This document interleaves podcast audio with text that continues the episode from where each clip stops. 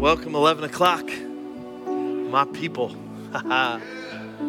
so glad that you are here.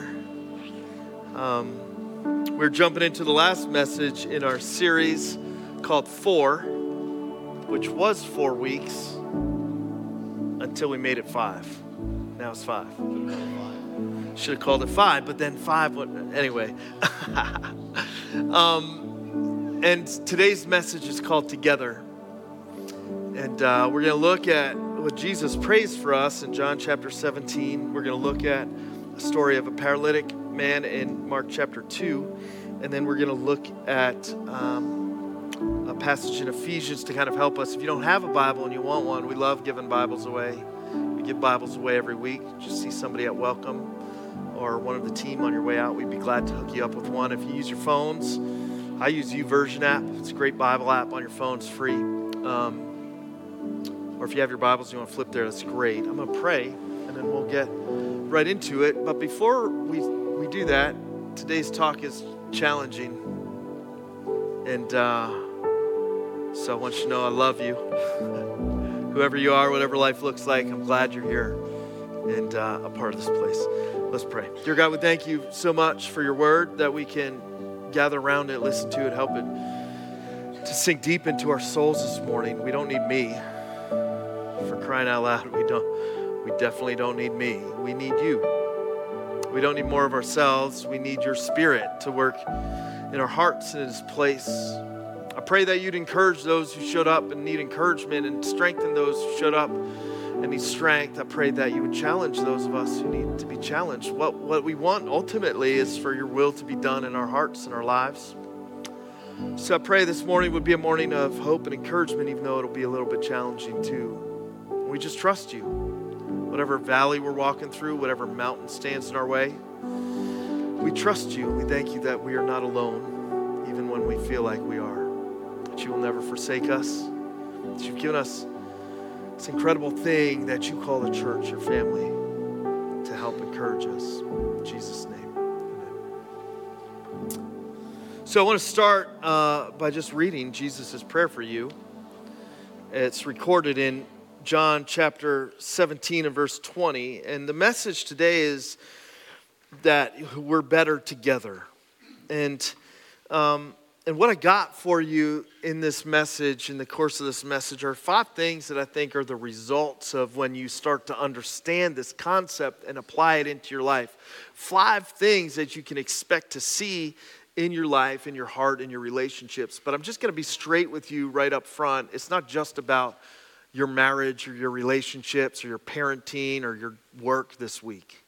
It'll definitely apply. But the challenging part is we're going to talk a little bit about what things need to look like as a church um, at the end of this message. So I just don't want to, I want to be as straightforward as possible with you. Better together. And we'll, we'll give you some things to help you apply those, to, to experience those five kind of positive things in your life. But I, I want to just start by reading these words of Jesus as he prayed for you. It says, My prayer is not for them alone. That's talking about the disciples who he just got done praying for. I pray also for those who will believe in me through their message. That's you. That all of them, now check this out. This is his prayer for you, right?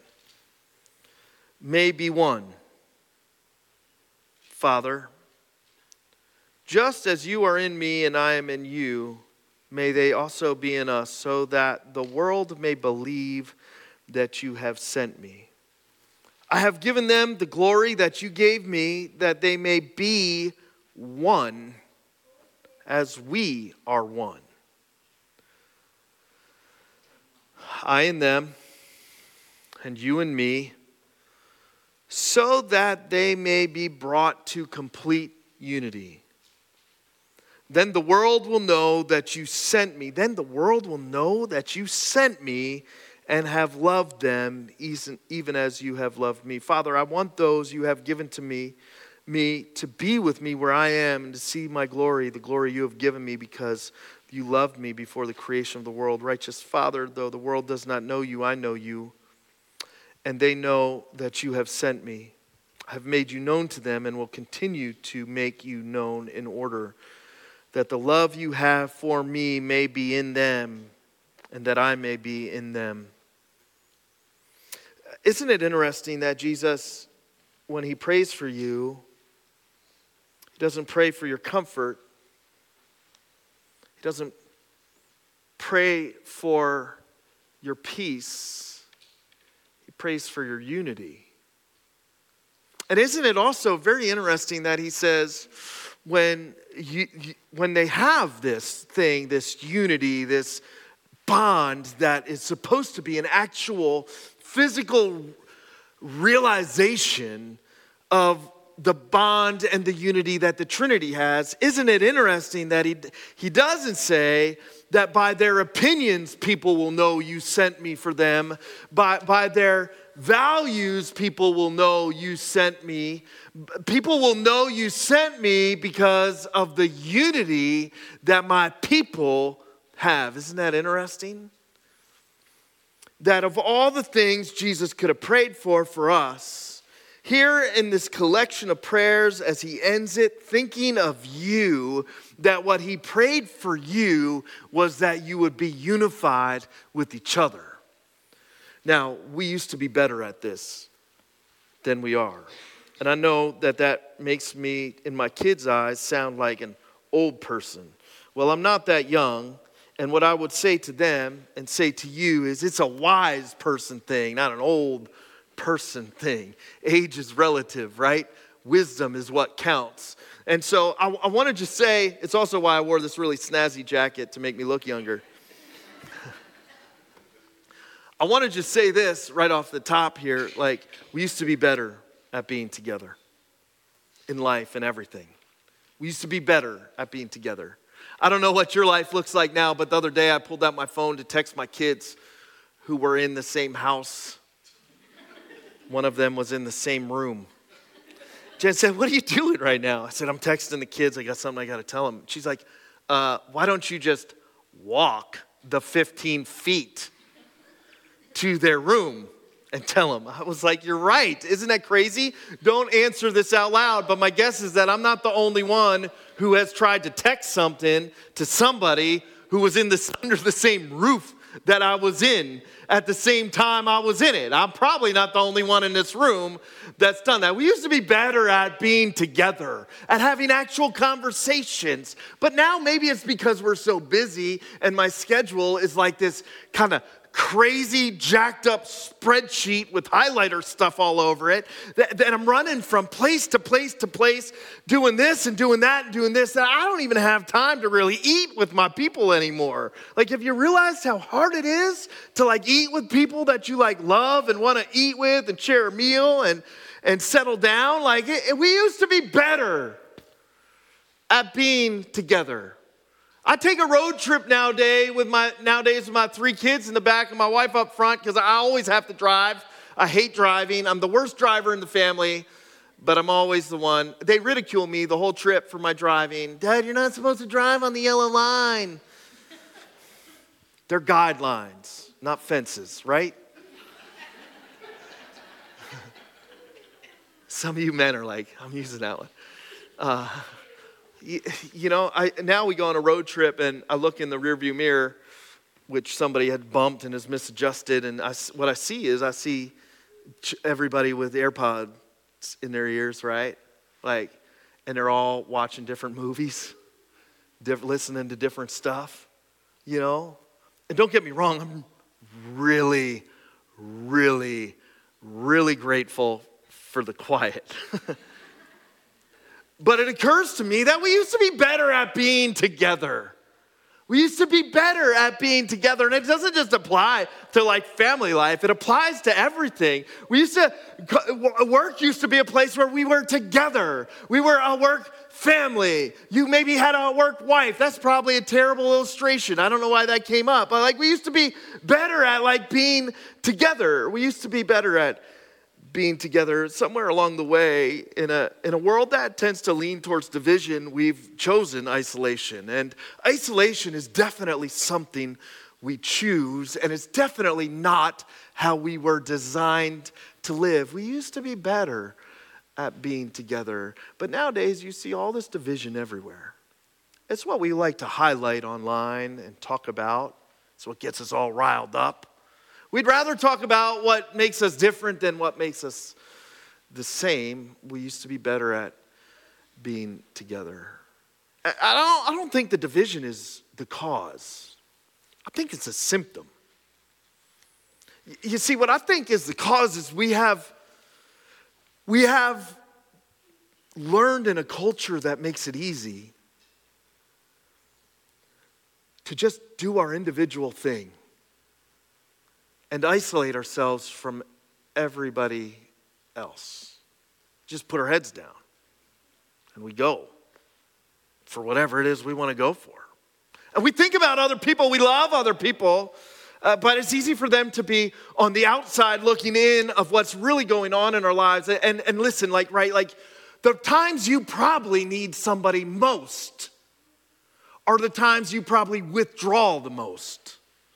Am I wrong?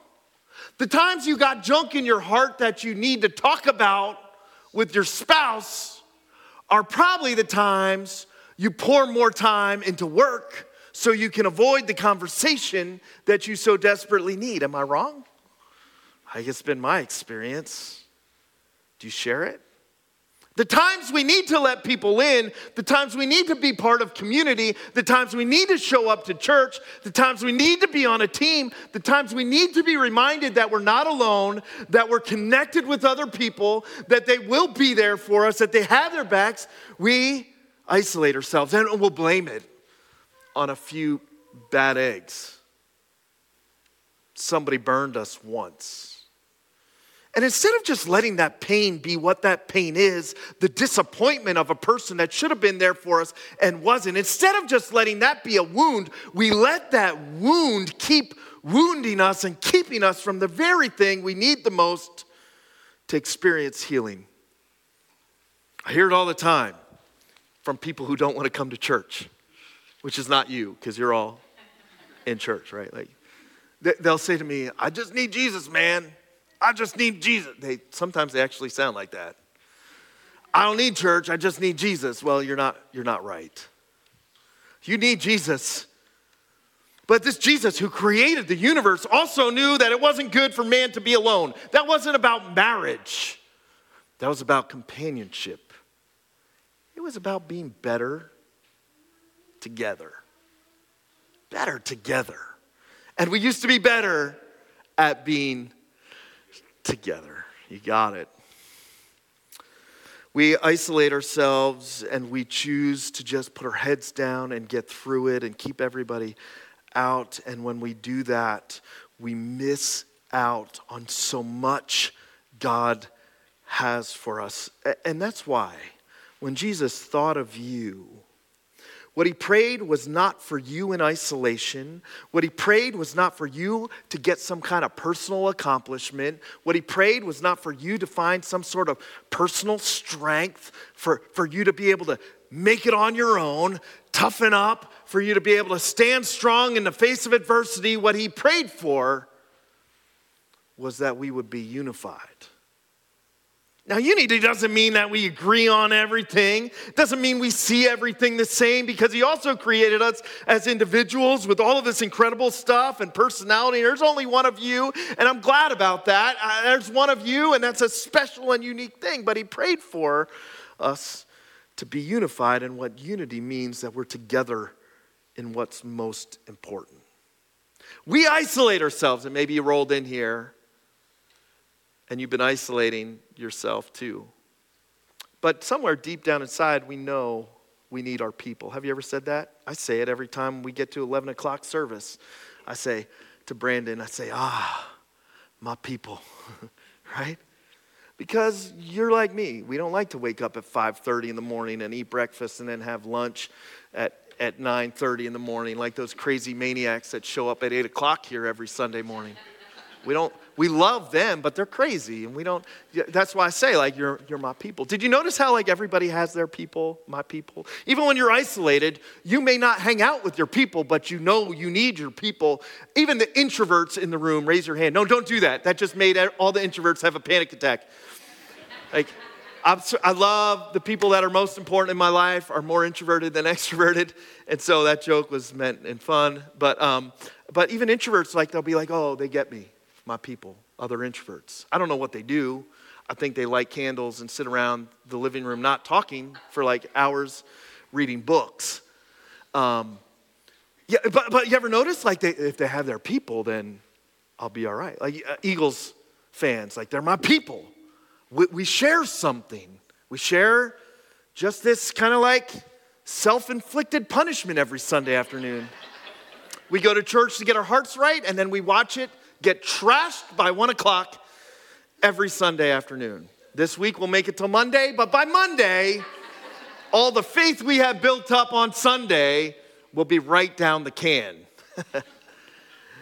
You know, we, we share something. My, those are my people. They get the punishment that we love. They get the disappointment that we experience. They get it. They get it. They're my people. You ever notice how you have your people? And I don't know, maybe your people are like, man, I love Harleys and knitting. That's my people. We love to knit sweaters and ride Harleys. I don't know what your people are. But somewhere deep down inside us, like while we choose isolation, we know we don't want to admit it.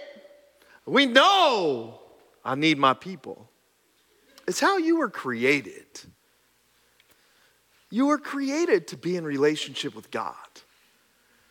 And you were created to be in relationship with each other, people, with each other. And you don't just need Jesus, you also need what Jesus has given you. And what Jesus has given you is the, one of the best gifts ever. It's a gift we always take for granted. It's a gift we choose to isolate ourselves from. It's a gift that we, we ignore the relevance of it. We constantly unprioritize it.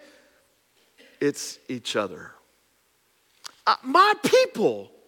And if, and if I can bond with somebody over the punishment and disappointment that, that people wearing green uniforms and gray tights put me through every Sunday, then why,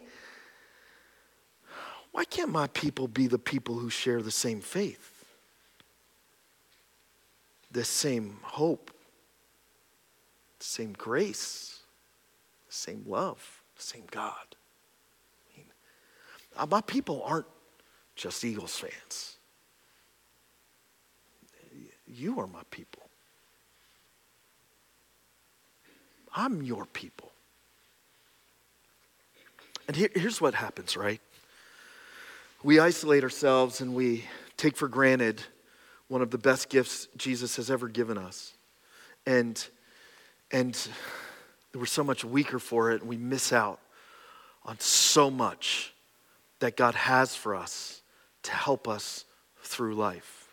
Now, that's why I think Jesus prays for us to be unified. And it's also important to know that he says very clearly that people will not know who he is because of your opinions. People will not know who he is because you're stand up, solid, church going person. People won't know the hope that they can have, the, the life they can have, the freedom they can have because you're right and they're wrong. People won't know that because of how, how snazzy you look. People won't know it because of how eloquent you sound. People won't know it because you know scripture in and out. People won't know that He is God, Emmanuel, come for us to rescue our souls and give us hope no matter what we face. They will know it because we're better together.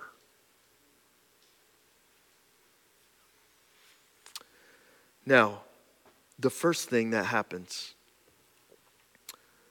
when you're together with your real people and unified is that your impact is multiplied. That's the first. There's five of them. If you're taking notes, there are five of them. That's number one your impact in life. Whatever you do in life will have a greater effect. Your impact in life will be multiplied. Your legacy will be multiplied. Your, your value will be multiplied. What pe- the, the influence you have on other people's lives will be multiplied as you are unified and in it together with His people, your people. That's the first thing that happens. There's a story in Mark chapter 2 that I love, and I've preached it before. It's one of my favorite things to preach when I go speak in other places. And uh, but but as I was reading it, I was, I was planning this message out um, with my father, who's been in the hospital. Thanks for praying. He's got a long road to recovery. Keep praying, please.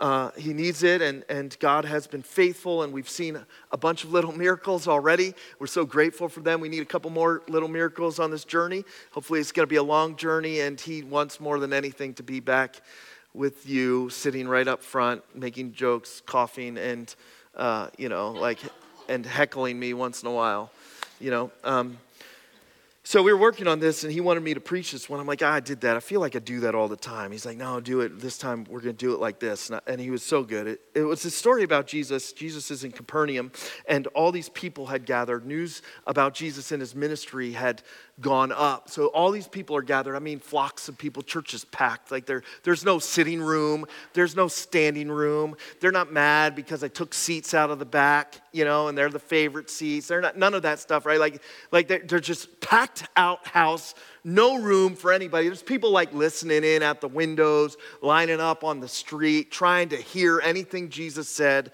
It's just a massive crowd that's gathered around Jesus in response to his ministry and all he had been doing and his healing of people. They're all dying to hear him. And then you have these guys on the side in Matthew chapter 2, the beginning of it. There, there's a, uh, some friends that had a, had a friend who was kind of hopeless and helpless, this paralytic. Now, now the paralytic's life, I got to do this quick because we've been running over every service. I don't want to run too far over for you guys because I do know this because you're my people. You get hangry, like it, you get a little hangry. So, um, so I want to just tell this quick. You can read the whole story in the beginning of Mark chapter 2 there's a couple friends, they had this paralytic guy. He was helpless. He, he probably had most of his transportation happen on this mat. Thank goodness somebody provided him with a mat. Somebody bought the materials for the mat. Somebody sewed a mat together. They had given this guy a mat. This mat would be a tool that eventually would lead him to Jesus. You know, there's a whole lot of people that build mats as a part of Grace Free Church, not actual mats. We're not a mat factory, but they put the investment into stuff that helps guide other people to Jesus. Some of you have found Jesus not because of my preaching, but because someone built a mat. You didn't even know it was a mat. You didn't even know it was on you were on a mat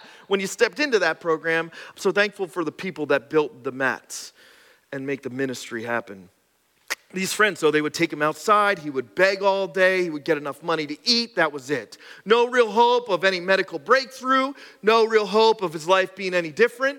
No big dreams of his future. He could not look out and be filled with hope and optimism about what next week or next year would look like because he knew next week, next year would look the very same as it looked as today. Maybe worse. But he had friends. His friends had heard about this Jesus, this Jesus who could heal the unhealable, mend the broken, give sight to the blind, help the deaf to hear. This Jesus, he wasn't just a teacher or prophet. What he said was different. He spoke with authority. He, he, he said these things about being God sent for us. They, they heard these things about Jesus, and so when they found out he got to Capernaum, I don't know who had the idea first, but they all agreed we got to do whatever it takes to get our friend, the paralytic, to see Jesus because maybe if he sees Jesus, Jesus could fix him. So they picked up his mat and they headed over for the house where Jesus was preaching. Can you imagine their disappointment when they saw that the place was so packed? There was no room for them to get in, there was no room for them to get through the outside, there was no room anywhere. Thank goodness they didn't pack it up and go home. Somebody there said, like, hey, let's go up on the roof. That's a crazy idea. Uh, these roofs are like two foot of mud and stone. That's how they used to make them back then. Two foot of thick of mud and not stone and sticks and twigs and all the junk in your yard that you burn, you know, like all that leaves and junk, fig tree stuff, and packed in two, two foot of it. That's a lot. That's a lot. And, and they thought to themselves, maybe we can, let's not give up. This obstacle, this obstacle's not too big. So, so they climb up on the on the roof and they start digging with their hands. It says this in scripture, like they're digging in their, in their hands. Everybody's having church underneath and they're digging with their hands through two foot of mud. And like, I wonder what they thought when like the dirt fell on the first guy's neck and he was like, you know, like, so what are you touching my neck for, man? Like, I'm trying to listen. Stop touching my neck. Some weirdo keeps touching my neck. And then it happens again. And they're like, what is going on? And they see like dirt's falling from the ceiling and there's dirt on that guy. And they're like, what is going on? You know how mad people get in church? sometimes over silly stuff. Can you imagine like somebody start drywall started falling on your heads right now? You'd be like, oh, what is going on? I don't like this. This is not cool. I'm trying to listen. You know, he's wearing a stupid jacket and now I got drywall falling on my. They keep digging. They keep digging. Eventually, there's not, there's not even a point in being angry because a finger pokes through. you know it was a finger, right? Like they just saw finger. Like, what is going on? They're clawing through this roof, pulling it apart with their hands. They get a hole big enough. They lay this friend down on the floor. Jesus, it says, I'll read it so you don't think I'm making it up. It says this in Mark chapter 5 when Jesus saw their faith.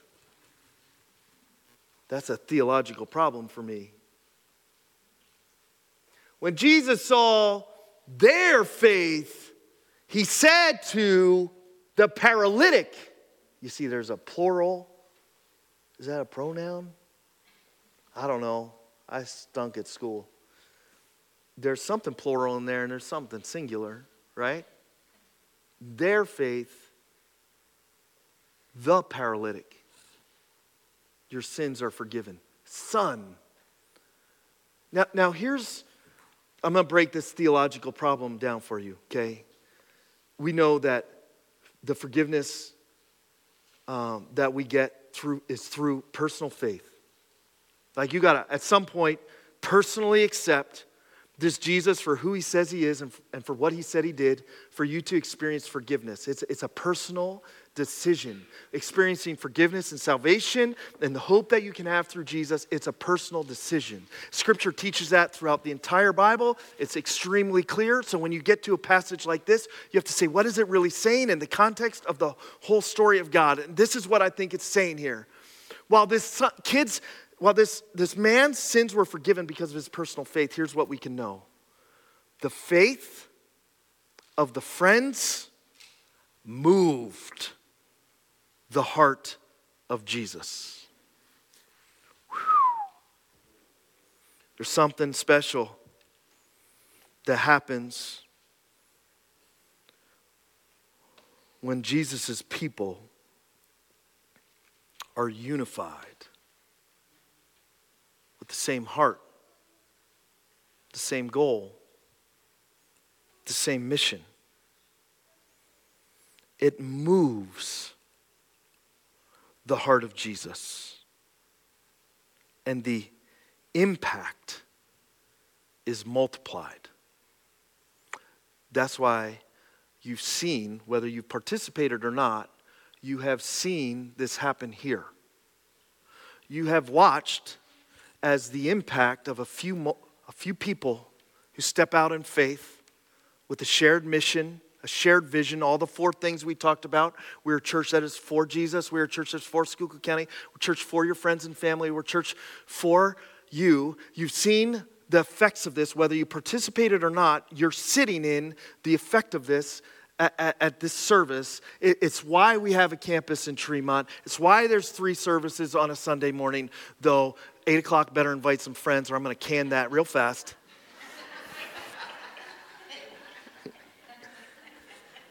you, y'all laugh, but Brandon can testify to that. Uh, thank you. You've seen the effects of this, but that's not all it does. You see, when you're unified in anything in life with your people, you can apply this to your home, you can apply it to your marriage, but I'm applying it to church the impact of what you do is always multiplied. God multiplies it. But that's not the only benefit, right? Like, here's some more. You ready for this? Number two, the obstacles, if you're taking notes, number one, impact multiplied. Number two, the obstacles shrink.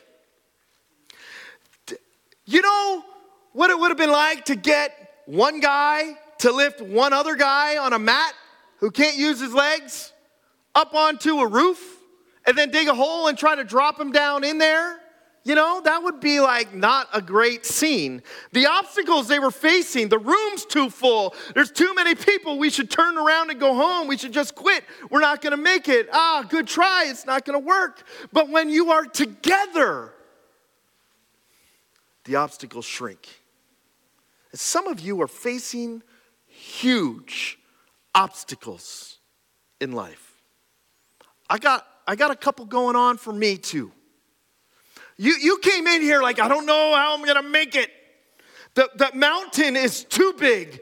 The, the, the obstacle is too great. I'm not gonna get through this. It feels like I'm not gonna get through this. And yet you've chosen to isolate yourself. And if you would just let some people in, your people in, his people in, you would realize that while the obstacle doesn't disappear, you can climb it. You're not alone in whatever you face in your marriage. You're not alone whatever you face in your body. You're not alone if you're sunk in depression. You're not alone if your frustration has been driving you crazy. You're not alone if you're on the brink of financial disaster and about to lose your job. You're not alone whatever obstacle you face. It gets smaller when we're together in our approach to it. That's number two. You ready for number three? You're stronger together. You ever notice how kids seek out the weakest parent?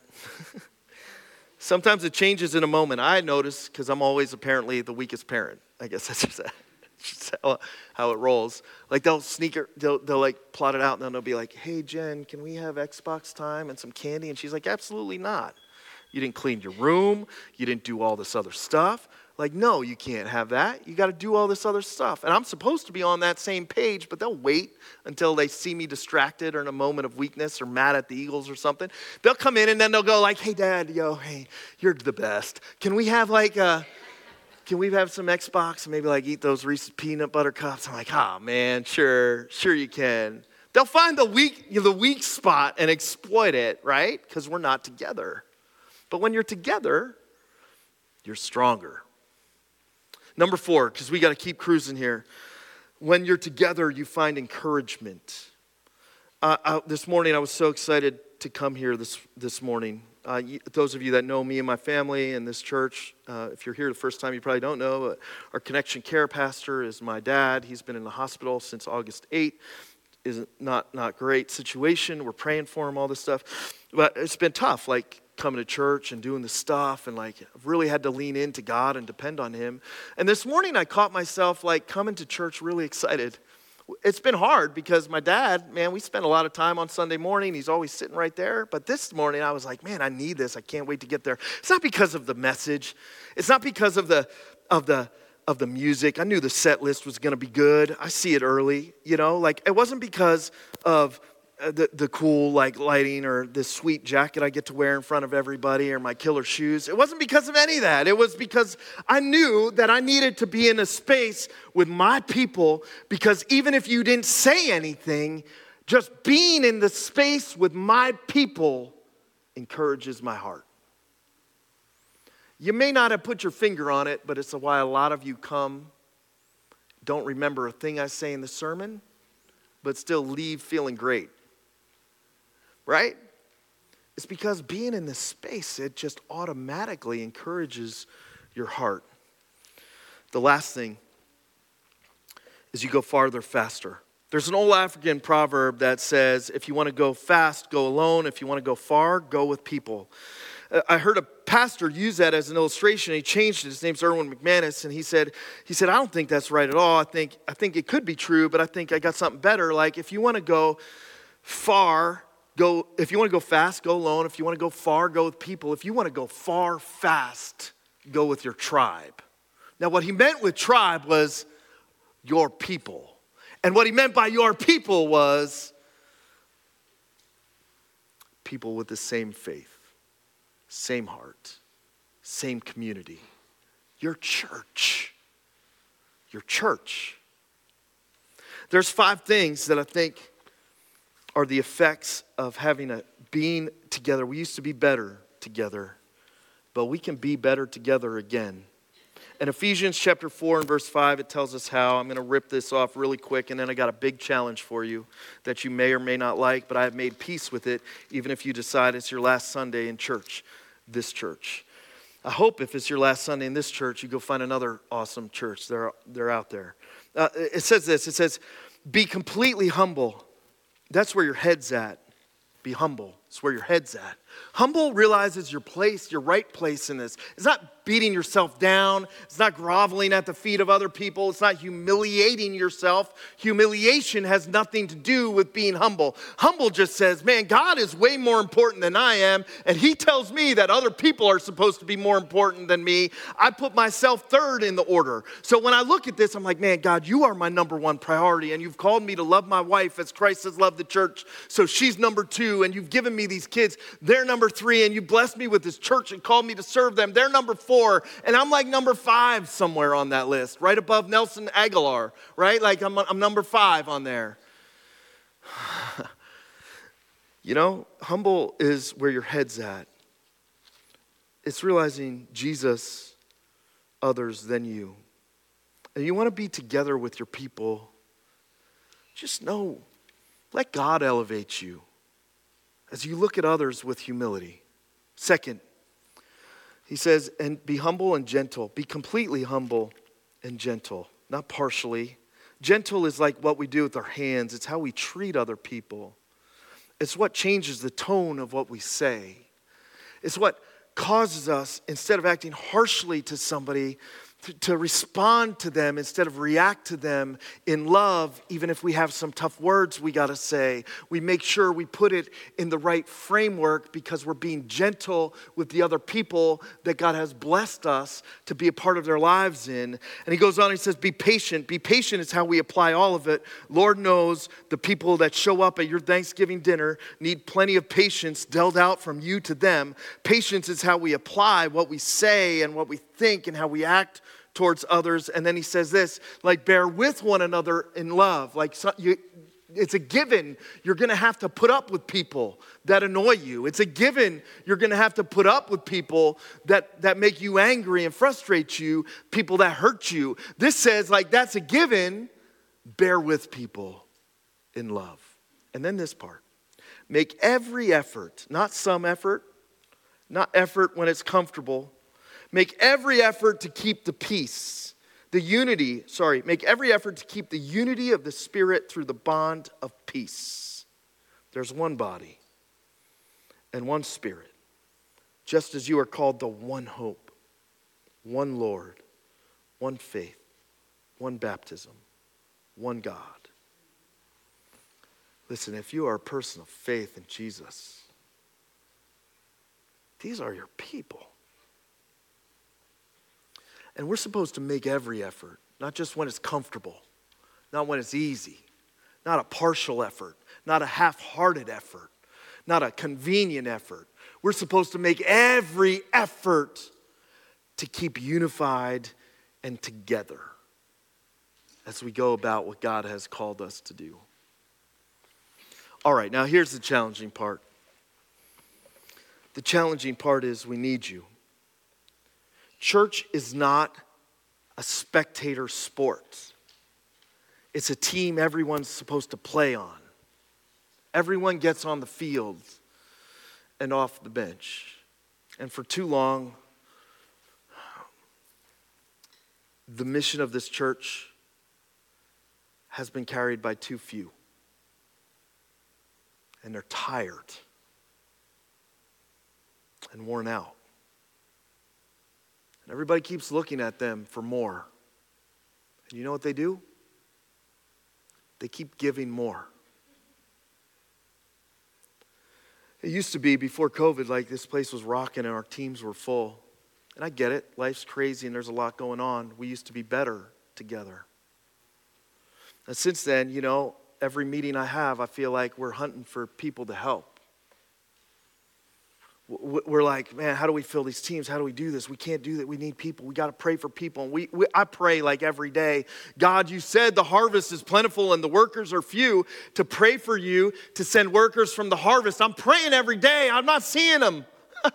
Come on, when's it gonna? I need you. We don't, we don't even want to do it without you because we know that we're stronger together, we're better together, the obstacles are smaller together, and we are exhausting ourselves putting our hearts out there. And listen, if you slide in in church and out of church every Sunday, if it is your first week, you can tune me out after that last part. This part isn't for you. If you slide into church every Sunday and you slide out of church every Sunday, I hope you're inspired. I hope it makes your week better. I pray for you every day. I will preach my guts out for you. I will give you my heart, but just know that's not church. That's inspiration. And it fades, especially when life gets tough.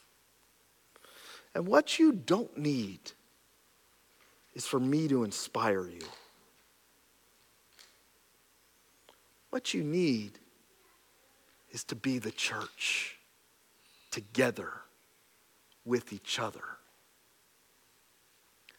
Now, sometimes life is hard and you just need to soak into love. I, I get that. I'm glad you're here. Whoever you are, I'm glad you're here. But others of you, man, you've been you've been kind of like half in, half out.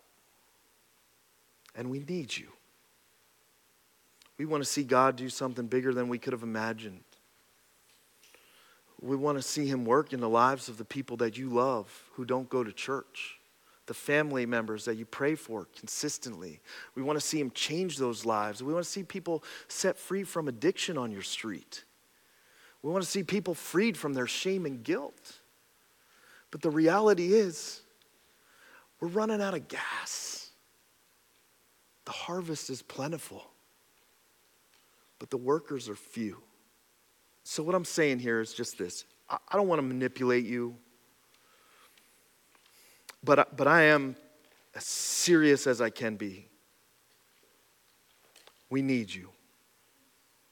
And if God's leading you, even though you're busy,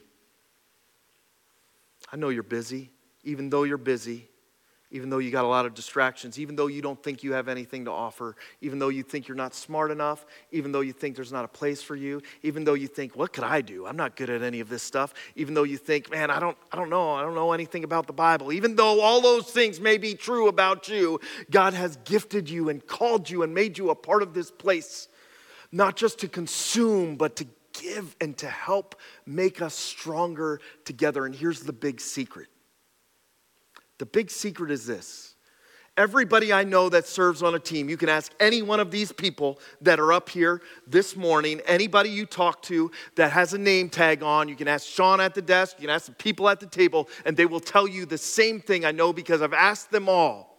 What's your favorite thing about Grace Free Church? And when they first started coming, their favorite thing may have been my sneakers. Their favorite thing may have been the cool music. Their favorite thing may have been the inspirational messages once in a while when I actually get out of the way and get one right. Like that, that may have been their favorite thing at first, but inspiration always fades over time. And now, without a second of doubt, you know what they say? My favorite thing is the team. The team that has my back. And they'll tell me stories about how they were struggling at home.